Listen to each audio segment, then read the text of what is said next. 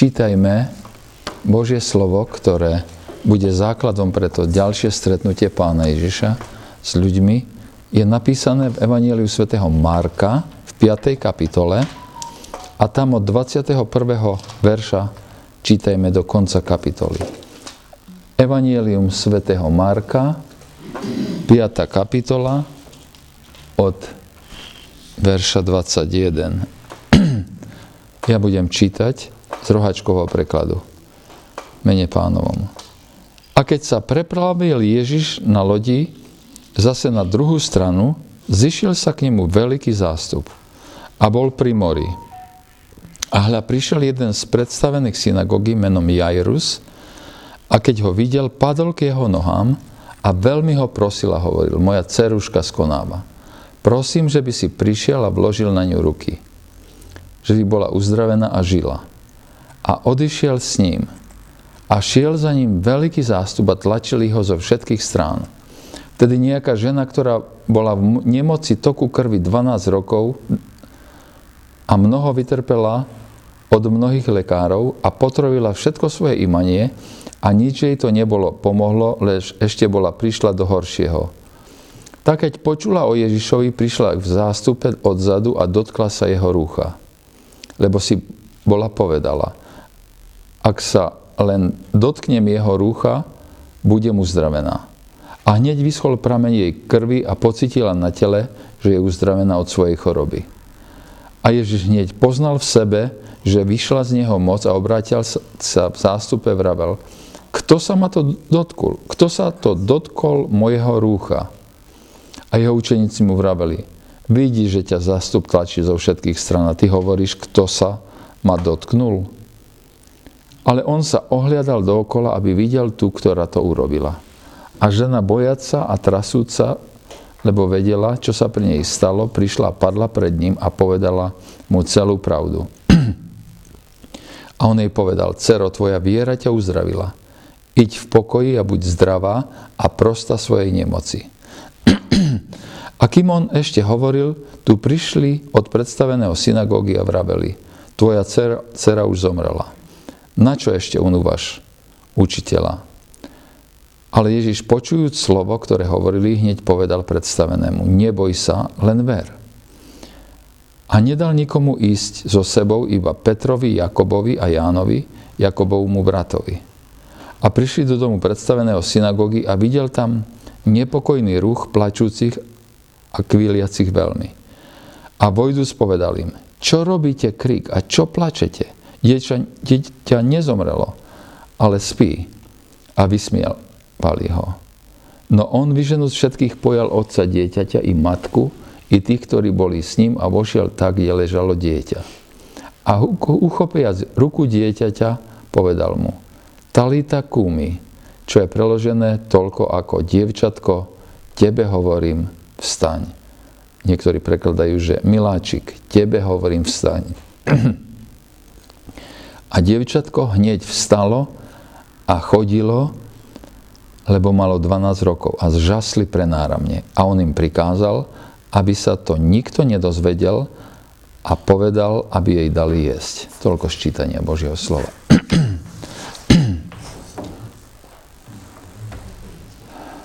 Toto je zrejme veľmi známy príbeh stretnutia pána Iša s tými chorými ľuďmi, možno, že jeden z najznámejších. Tento raz je zvláštny tým, že sa jedná o rodinu niekoho, ktor, koho Marek predstavuje ako predstaveného synagógy. Vieme, že nie mnohí židovskí vodcovia nasledovali pána Ježiša. Títo vodcovia boli veľmi nahnevaní, že Ježiš učil veci, ktoré boli také odlišné od toho, čo učili oni. V dnešnom príbehu sa dozvieme o jednom židovskom vodcovi menom Jairus, ktorý bol veľmi iný. Ten dôveroval Ježišovi. Naopak dôveroval Ježišovi. Jairus hľadal Ježiša, keď mal veľký, veľký problém. Potreboval rýchlo pomoc, ale Ježiš nebol na blízku. Pred týmto príbehom, jak sme ho začali čítať v 21. verši, tak pán Ježiš, ten Jairus je na, na ktorej strane Genezareckého jazera? Na ľavej, čiže na západnej strane v Kafarnaum. Ale pán Ježiš, Jairus je z Kafarnaum. Možno, že, si pamätáte tú veľkú synagógu, ktorá je v Kafarnaum, dodnes zachovaná úplne perfektne. A pán Ježiš bol na druhej strane jazera, Genezareckého jazera, e, tam v Gadare, tam, kde vyhnal e, e, toho posadlého, alebo démonom, posa, po, s démonom posadlého človeka, keď tie svine sa zrútili do vody, tak pán Ježiš na druhej strane. A ten 21. verš hovorí, že sa preplavil Ježiš na lodi na druhú stranu. To znamená, že on teraz ide naspäť, alebo ide do, do Kafarnaum. Jairus bol predstavený tej veľkej synagógy, wow, keď sa zachovala, ona samozrejme táto momentálna synagóga, ktorá tam je, to ona je oveľa pozdejšieho dáta, nejakých 200-300 rokov po pánu Ježišovi, ale, ale je obrovská, proste obrovská synagóga. A teda Jairus bol veľmi dôležitý človek. Jairus hľadal Ježiša, keď mal veľký, veľký problém. Potreboval rýchlo pomoc, ale Ježiš nebol na blízku. Bol na druhej strane jazera. Momentálne sa plavil. Ježiš učil na jednej strane Galilejského jazera a teraz bol na ceste späť. Keď ľudia v Kafarnaum počuli, že sa Ježiš vracia, že sa plaví na, na breh k ním, tlačili sa na breh. Všetci boli na brehu, celý Kafarnaum bol na, na nohách a bol na brehu. Jairus bol jedným z tých ľudí. Jeho problém bol taký naliehavý, že pravdepodobne chodil sem a tá čakal, kým zahľadne Ježišov člen smerujúci k brehu. Mali ste niekedy taký veľký, veľký problém? Potrebovali ste niekedy Ježiša tak veľmi? Jairus bol predstavený synagógy, význačnej synagógy, a bol to muž dôležitého postavenia. Synagógy boli miesta, budovy, kde sa židovský národ stretával, aby študoval Božie slovo a uctieval Boha. To je, to je synagógy, na rozdiel od chrámu, boli malé, malé budovy, malé miesta a, a v synagógach sa neobetovalo. Obetovalo sa v Jeruzalemskom chráme. Židia sa dodnes stretávajú, uctievajú v synagógach. Je to niečo ako naše modlitebne ja mám tak, takú úplne svoju vlastnú skúsenosť, keď, keď som pátral po tom, že na čo sa stretávajú dnešní Židia v synagóge, tak moji kolegovia na Kolumbijskej univerzite, fakticky všetci boli Židia. Tak som sa ich pýtal, že Bill, a ty na čo chodíš do synagógy? Alebo čo pre te... Ja som sa netušia, že sa zle, e, zle e, pýtam, tak som sa pýtal, a čo pre teba je Boh? A Bill mi hovorí, Jaro, čo mi to tu rozprávaš? To není o Bohu, to je o biznise. My, my sa tam stretávame ako kultúra, ako národ. No, to e, teraz nechajme dnešných Židov, kdekoľvek sa nachádzajú. A ten Jairus ako, ako ten predstavený synagógy sa staral o budovu a pred každým stretnutím synagóge vyberal ľudí, ktorí sa zúčastnia bohoslúžieb. Toto som si veľmi jasne tiež všimol a to je tiež moja vlastná skúsenosť. S Blaženkou sme boli v jednej synagóge v New Yorku. Sme tam prišli, sme si obliekli tie uh, správne, áno, kipu Blaženka si nejakú takú šatku obliekla. Len čo sme si to obliekli správne, okamžite bol pri nás človek, ktorý sa pýtal, čím chceme prispieť bohoslužbe. Bola prvá vec, ktorú, som, ktorú, ktorú ko mne niekto prehovoril. Inými slovami, to bol obyčajne predstavený synagógy, ktorý mal na starosti rabín, ktorý mal na starosti samotné bohoslužby a podľa všetkého každý človek mal mať nejakú, nejakú rolu v tom, v tom zhromaždení, tej, tej bohoslužbe. Nakoniec chcel, pýtal sa ma, či by som nemohol čítať zákon. Tak som povedal, že žiaľ neviem po hebrejsky. Neviem čítať zákon. A že či neviem spievať, ani to neviem. A že neviem tieto piesne, ktoré vy tu máte, tak nakoniec ani Blaženka, ani ja sme nedostali nejakú úlohu. Ale to nebolo dôležité. Dôležité bolo, že, že tam človek, ktorý sa staral o to, o to, aby každý zúčastnený na bohoslužbe prispiel, prispel niečím pre chod bohoslužby. A obyčajne to bol veľmi, veľmi vážený človek a to dnes je. A takýmto človekom je, je Jairus.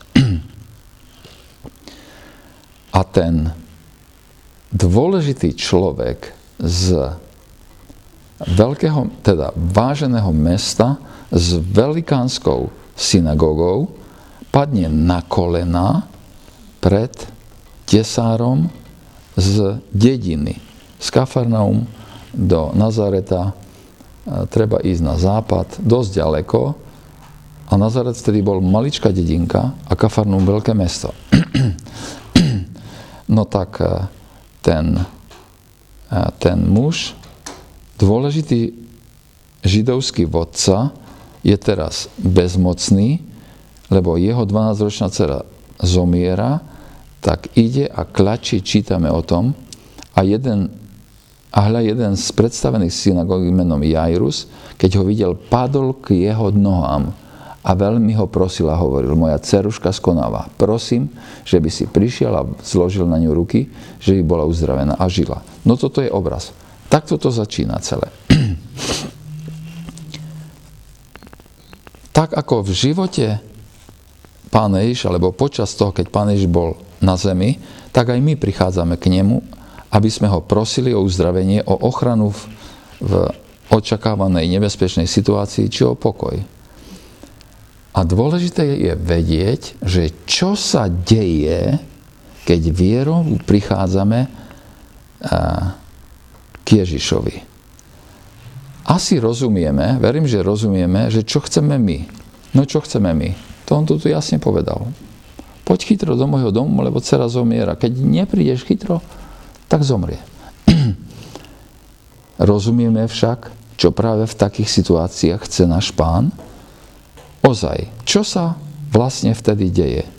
Je niečo v živote nás, nás kresťanov, čo ako veriaci ľudia máme, čo je niečo unikátne, čo nemá tento svet – alebo sme rovnako bezmocní ako všetci ostatní z oči voči chorobám, utrpeniu či hrozbe. Je možné prejsť utrpením a nielen ho iba prežiť, ale stať sa silnejším, ba dokonca v ňom porásť? Náš text upozorňuje, že prichádzať k Ježišovi to nie je iba tak. To nie je iba byť v zástupe ľudí, hoci ako veľký by ten bol zástup veľký a akokoľvek by bol vystrašený čo sa k nemu tlačí. Že to nie je iba tak v úvozovkách, tomu rozumieme. Lebo keď z takých stretnutí odchádzame, tak sa stáva, že buď sme úplne nadšení, pouzbudení, alebo naopak, že nič neprijímame, hoci sa nám zdá, že sme sa Pána Ježiša priam fyzicky dotkli. Tá otázka z nášho textu je, na čo máme vlastne byť pripravení, čo očakávať, keď prichádzame k Ježišovi s chorobou, utrpením, prozbou o vyslobodenie z Neho. A to je niečo, čo sa môžeme naučiť z tohoto stretnutia Ježiša s predstaveným synagógy, či s ostatnými dvoma chorými. Ako som už spomenul, v našom texte sú totiž traja nemocní. Chronicky chorá žena, akutne choré dievčatko a chorý otec toho dievčatka, lebo strach o milovanú osobu býva utrpením, ba priam chorobou. Utrpenie tých troch dobre opisuje náš dnešný stav. Niekde medzi tými troma sa aj my môžeme nachádzať a to je niečo veľmi, veľmi um, normálne. Utrpenie robí človeka horším alebo lepším, tvrdším alebo nežnejším, slabším alebo silnejším. A utrpenie nás nenecha nikdy rovnakými, ako sme boli pred utrpením. A výsledok toho, aký budeme vlastne, bude záležať od toho, kde, v čom je zmysel nášho života, kde je poklad nášho života a na čo je sústredené naše srdce. Keď Pán Ježiš v kázni nahore povie, Matúš 6, 19 až 21, a to prečítam, a tak tam je také slovo, Matúš tam a, zaznamená slova pána Ježiša, ktoré zniejú takto. Ja to prečítam.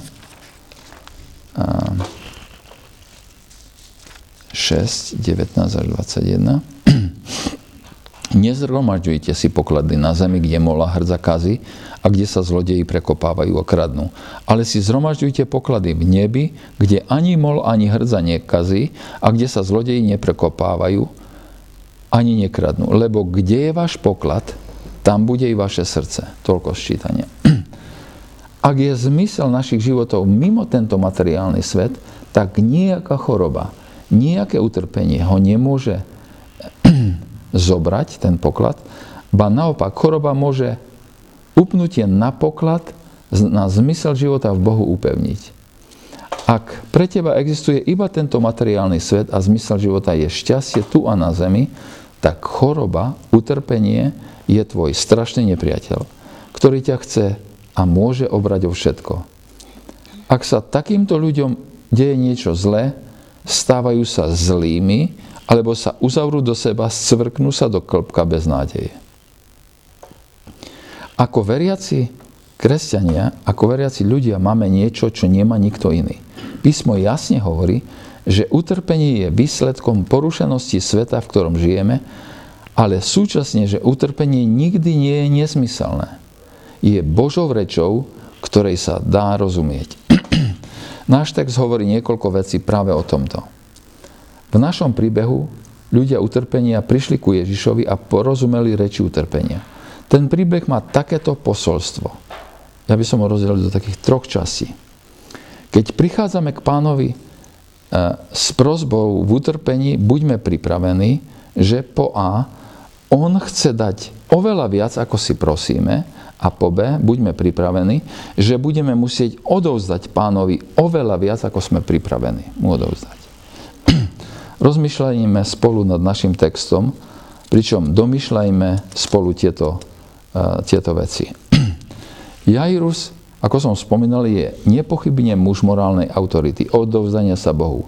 S najväčšou pravdepodobnosťou je to aj veľmi bohatý a v tom čase význačného spoločenského postavenia pada na svoje kolena pred galilejským tesárom. Je to niečo veľmi naliehavé. Čo sa stalo? 23. verši čítame, a veľmi ho prosil, celá mi umiera, príď teda, polož na ňu ruku, aby ozdravila a žila. A šiel s ním. Jairus prichádza k pánovi Ježišovi, aby prosil o uzdravenie. Potrebuje, aby Ježiš prišiel a položil na jeho dceru ruky, aby bola uzdravená. Teraz si dovolím, akože jeho cito, citovať, čo si myslel, alebo čo hovoril. Je to veľmi nalíhavé, Ježiš. Ježiš, musíš sa ponáhľať, lebo keď neprídeš okamžite, moja dcera zomrie a jej nebude pomoci. To je Jajerová predstava. Toto potrebuje a to i hneď a okamžite, lebo keď Ježiš nepríde, na čas bude neskoro. Rozumiem Ježišu, asi si hovorí, že máš moc uzdraviť, ale nie vzkriesiť z mŕtvych v celku ľudská predstava o liečiteľovi z Nazareta. Tá predstava o liečiteľovi Ježišovi musí byť zmenená na poznanie Krista Mesiáša a tá potreba uzdravenia horúčky má byť zmenená na prijatie vzkriesenia z mŕtvych. To sú úžasne rozdielne veci, ktoré pán Ježiš ide učiť toho predstaveného zo synagógy. Neprebiehajme sa však, neprebiehajme, nepredbiehajme náš príbeh, lebo sa práve deje strašná vec. Pán Ježiš dorazil z druhej strany z Gadárej na, na brehy Kafarnaum, vystupuje z lodi, tam je plno ľudí, plno ľudí, zástup sa na ňo tlačí, Brat Roháček dodáva, že sa na ňo tlačí zo všetkých strán. Je to jednoducho niečo strašné. Zástup nedovolí Ježišovi, aby prišiel na čas k umierajúcej. Sa nám zdá na prvý pohľad. Ešte horšie, ani on sám sa neponáhľa a zaoberá sa tu nejakou inou chorou ženou. 25. verš nám hovorí, medzi tým akási iná žena, ktorá mala 12 rokov krvotok a mnoho trpela od mnohých lekárov a strovila všetko a mala, čo mala a nič jej neosožilo, ale naopak bolo jej vždy horšie. Keď počula o Ježišovi, prišla v zástupe odzadu a dotkla sa mu rúcha. Lebo si povedala, ak sa mu čo len jeho rúcha dotknem, ozdraviem. A hneď vyschol prameň jej krvi a pocitila v tele, že, má vylieč, že je vyliečená z múk. Toto snať ani nie je pravda, hovoril si Jairus a aj učeníci. On sa nie len, že neponáhľa, on sa očividne dobrovoľne zdržiava, jeden lajdák. Nepochopiteľnými otázkami a zamienkami, či čo vlastne to je. Jednoducho nechápeme. Učeníci mu povedia čo? Vidíš, že sa zástup tlačí na teba zo všetkých stran a ty hovoríš, kto sa ma dotkol. To čo to ty hovoríš? Obzrel sa, aby videl, pán Ježiš sa obzrel, aby videl tu, čo to spravila. No žena, ktorá vedela, čo sa z ňou stalo, prestrašená, trasúca, pristúpila, padla pred ním a povedala mu celú pravdu. A on jej povedal, Cera, tvoja viera ťa zachránila, choď v pokoji a buď uzdravená od svojho trápenia. Ešte, kým hovoril, prišli ľudia od predstavenej synagógy so zväzťou. Už ti dcera zomrela. Neobťažuj už viacej majstra. Inými slovami, už ho nevolaj domov, netreba. Už dcera je mŕtva. Ten lekár, na ktorého sa Jairus nadejal, že urobí súrne to, čo potreboval, tak ten lekár je trestuhodne nedbanlivý. Oj áno, ukazuje sa, že ten lekár, keď vidí dvoch pacientov, jedného s chronickou chorobou, druhého pacienta s akutným ohrozením života, tak ten zvláštny lekár sa venuje pacientovi s chronickou chorobou a toho druhého nechá zomrieť. Toto nedáva nejaký zmysel v normálnom živote. Toto je trestuhodná nedbanlivosť lekára. Každý by dnes súdil takého lekára pre jeho lajdáckosť. Ježišové konanie však dáva úžasný zmysel v živote viery. Ježiša nemožno nutiť niečo konať. Jeho nemožno ani uponáhľať, nemožno ho ani súdiť. Tá chorá žena prišla na kraj všetkých svojich možností. Navštívila veľa lekárov, pomínala všetky prostriedky na liečbu a bolo jej iba horšie. Neostala iná nádej iba dotyk toho zázračného lekára. Prišla, aby v tajnosti doslova uchmatla uzdravenie a v tajnosti zmysla v dáve. Uchmatnem uzdravenie a nepozorovanie ujdem, si asi povedala. Aj ona dostala však oveľa viac, ako očakávala. Nielen, že bola uzdravená okamžite a doslova fyzicky pocítila uzdravenie, získala oveľa viac. Získala život, meniacu vieru následovníka Pána Ježiša Krista do väčšnosti. Zvláštne je, že aj ona sa musela vzdať viacej veci, ako očakávala. Tá žena totiž porušila veľmi prísne tabu tej doby Pána Ježiša, ale aj súčasnej doby v Izraeli trpela krvnou chorobou a podľa nariadenia zákona bola nečistá. Ona bola nečistá. Tá žena sa nesmela v nejakom prípade dotknúť rabiho a už vôbec neurobiť tak tajne skrývajúca za zástup.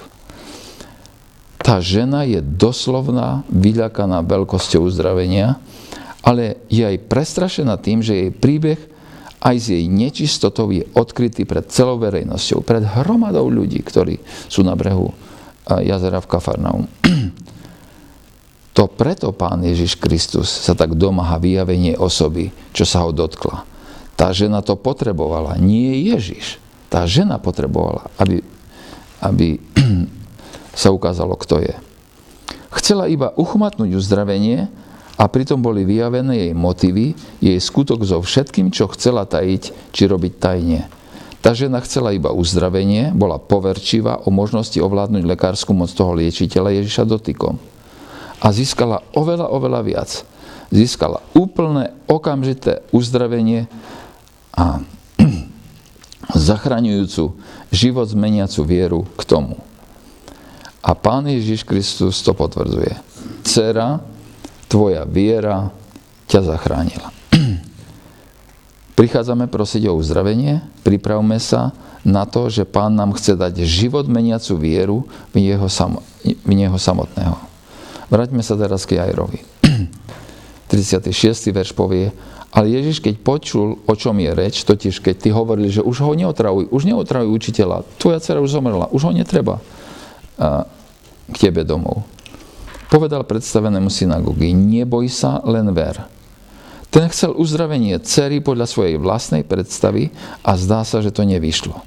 Ježiš nesplňa jeho predstavu o jeho vlastnej potrebe. Ježišovo neboj sa len ver, tu znamená niekoľko vecí. Dôveruj mi, buď trpezlivý, netreba sa ponáhľať. Veď, veď Jairos, že mňa neuponáhľaš, lebo ja ťa milujem. Hoci sa ti to teraz zdá, ako nepravde, nepravdepodobne. Ne, mám pre teba väčšie veci, ako si vieš predstaviť. Mám pre teba také veci, že ty aj tvoji blízky boli úžasn, e, budú úžasom celý bez seba. A príbeh pokračuje, 38. verš. A prišli do domu predstaveného synagógy. Keď videl zhluknutie mnohých plačúcich a bedákajúcich, vošiel dnu a povedal im, prečo robíte hluk a plačete? Neumrelo dieťa, ale spí. A oni ho vysmiali. Na to vyhnal všetkých, vzal zo sebou otca a matku dieťaťa a tých, ktorí boli s ním a vošiel tam, kde bolo dieťa.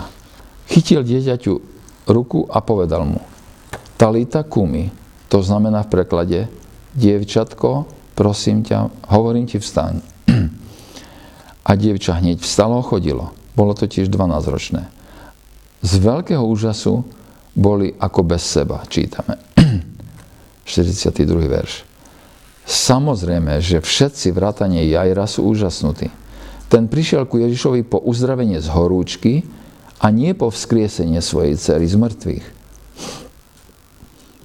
Jajrúc prišiel dúfajúc, že sa nejako rýchle dostane, že nejako rýchlo dostane Ježiša k svojej cere a ten položiac na ňu ruky ju uzdraví. Ježiš však žiadal oveľa viac.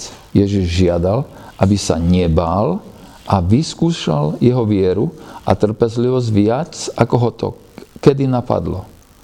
Jairus vtedy nevedel, že pre pána Ježiša nie je nejaký rozdiel uzdraviť ešte živého alebo vzkriesiť mŕtvého k životu. Jednoducho nevidel širšie súvislosti Ježišovho plánu. Tie súvislosti máme problém vidieť všetci. Toto je príbeh drvivej väčšiny z nás. Preto nemusíme panikáriť, keď sme utrpení v chorobe, keď prichádzame k pánovi a veci sa nedejú podľa nás. Je tu však čosi oveľa väčšie.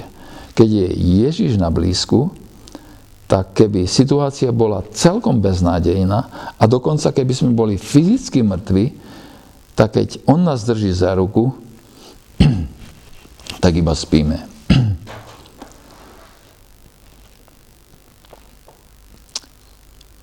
Pán, Pán Ježiš používa oslovenie, ktoré používa milujúca matka rodič. oslovenie, ktorým sa možno jej matka prihovárala v momente, keď strácala vedomie. Mamka si bola pri nej a keď strácala vedomie, tak sa zrejme je prihovára tým istými slovami. Miláčik, nezomieraj. Miláčik, vstaň. Nie prebuď sa z mŕtvych. Pán Ježiš Kristus používa úžasné oslovenie a v tom momente jeho, toho Ježišovho oslovenia to dievča prechádza zo smrti naspäť do života. Tu chce pán povedať tým na okolo. Pozrite sa na moju moc a moju lásku. Smrť je mocný, ľudský nepriateľ. Ja, Ježiš, však mám moc aj nad týmto nepriateľom, keď vás držím za ruku. keď On nás drží za ruku, tak, tak aj keby sme umierali, tak to je iba spánok počas peknej noci. Neumrelo dieťa, ale spí, povie Pán Ježiš. V Ježišových rukách ani smrť nie je posledné slovo v našom živote. Len sa pozrime na tú nežnosť Pána Ježa Krista a pýtajme sa otázku, prečo by som mal naháňať niekoho, ako je Ježiš, prečo by si mu mal niečo prikazovať, čo on má urobiť. Z písma vieme, že odplatou za hriech je smrť a to je prvotný dôvod utrpenia na zemi. Ako to, že pán Ježiš skriesi z mŕtvych to dievča? Odpove- to dievča.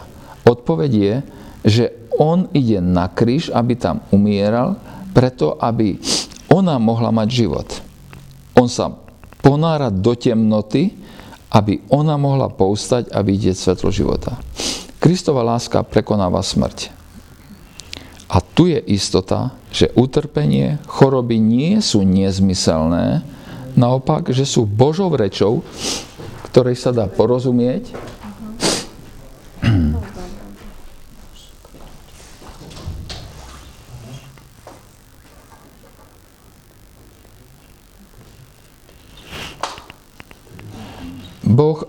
Nestvoril svet s chorobami,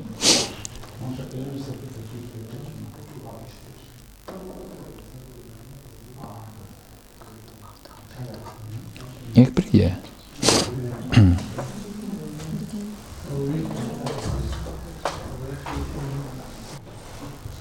Pokračujme.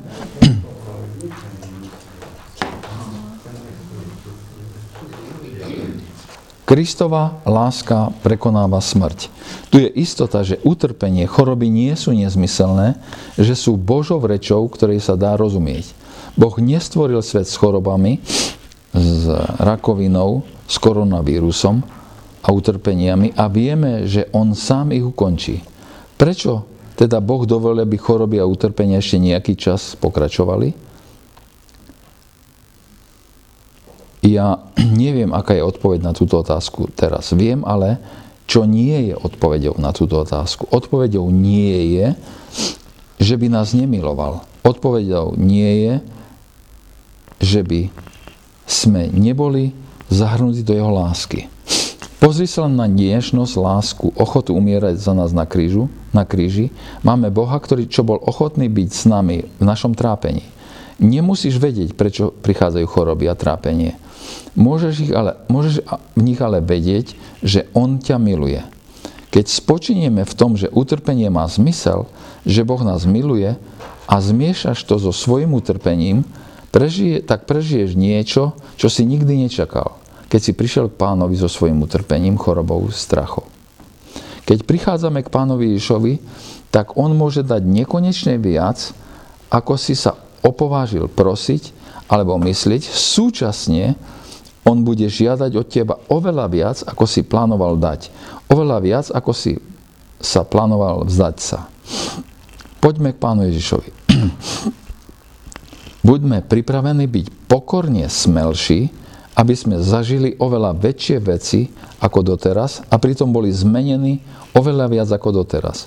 Dokonca o toľko, že budeme úžasom celý od seba, lebo uvidíme moc Kristovu celkom blízko v tom čase, ktorý je pred nami. Ešte jednu poznámku na záver, to je koniec mojej úvahy. Ešte jednu poznámku, ktorá vám možno udrela do očí v tom poslednom verši, citovanom, tam je také zvláštne slovo. Keď to dievča bolo uzdravené, tak pán Ježiš im veľmi prikazoval, aby sa toho nikto nedozvedel. A povedal, aby jej dali jesť. To čo to tu chce pán Ježiš povedať? Tam boli profesionálni, tam boli profesionálni pla, jak sa to po slovensky povie? profesionálne plačky. Proste ľudia, ktorí boli najatí na to, aby keď niekto zomrel, plakali o dušu. A, tak tí proste plakali, to sme čítali, keď tam pán Ježiš vyzýva, čo tu robíte taký rozruch. To bol, to bol profesionálny plač. A, tak, a teraz je živá, to, to dievča, tak proste tí, tí ľudia boli z toho úplne na vetvi a on im hovorí, nikomu to nepovedzte. Čo to vlastne pán Ježiš chce povedať? Pán Ježiš rodičom prísne prikázal, aby sa o tom nikto ne, nedozvedel. Čo to tu znamená? Verím, že to je toto. Od rodičov sa to ľudia nemajú dozvedieť okamžite, kým bol ešte na mieste. Oni to nemali ísť a bežať kričať, že čo sa stalo. Nebolo rozumné predpokladať, ale na druhej strane, že táto vec by sa by mohla zostať dlho utajovaná. Jednoducho to celý Kafarnaum vedel. Tento príkaz dal pán Ježiš, aby ukázal, že nemá rád okázalosť a ľudský pokles, pot, potlesk. On nepotreboval ľudský potlesk, on nepotreboval um, uznanie človeka pre niekoľko vecí. Aby sa vyhol závisí zákonníkov a farizeov a aby zabránil ľud, ľudu v akomkoľvek pokusu sa vyhlásiť ho za kráľa. No uzdraviť niekoho z mŕtvych, to je dostatočné na to, aby sme toho človeka rýchlo uh, ako pasovali na kráľa. A pánu Ježišovi sa to stalo. Keď, keď rýchlo, rýchlo chceli, aby, aby ho korunovali za kráľa, ale jeho čas ešte neprišiel. Jeho čas ešte, jeho čas zomrieť, a to je to zvláštne, ešte neprišiel a pán to zdôrazňuje na niekoľkých miestach.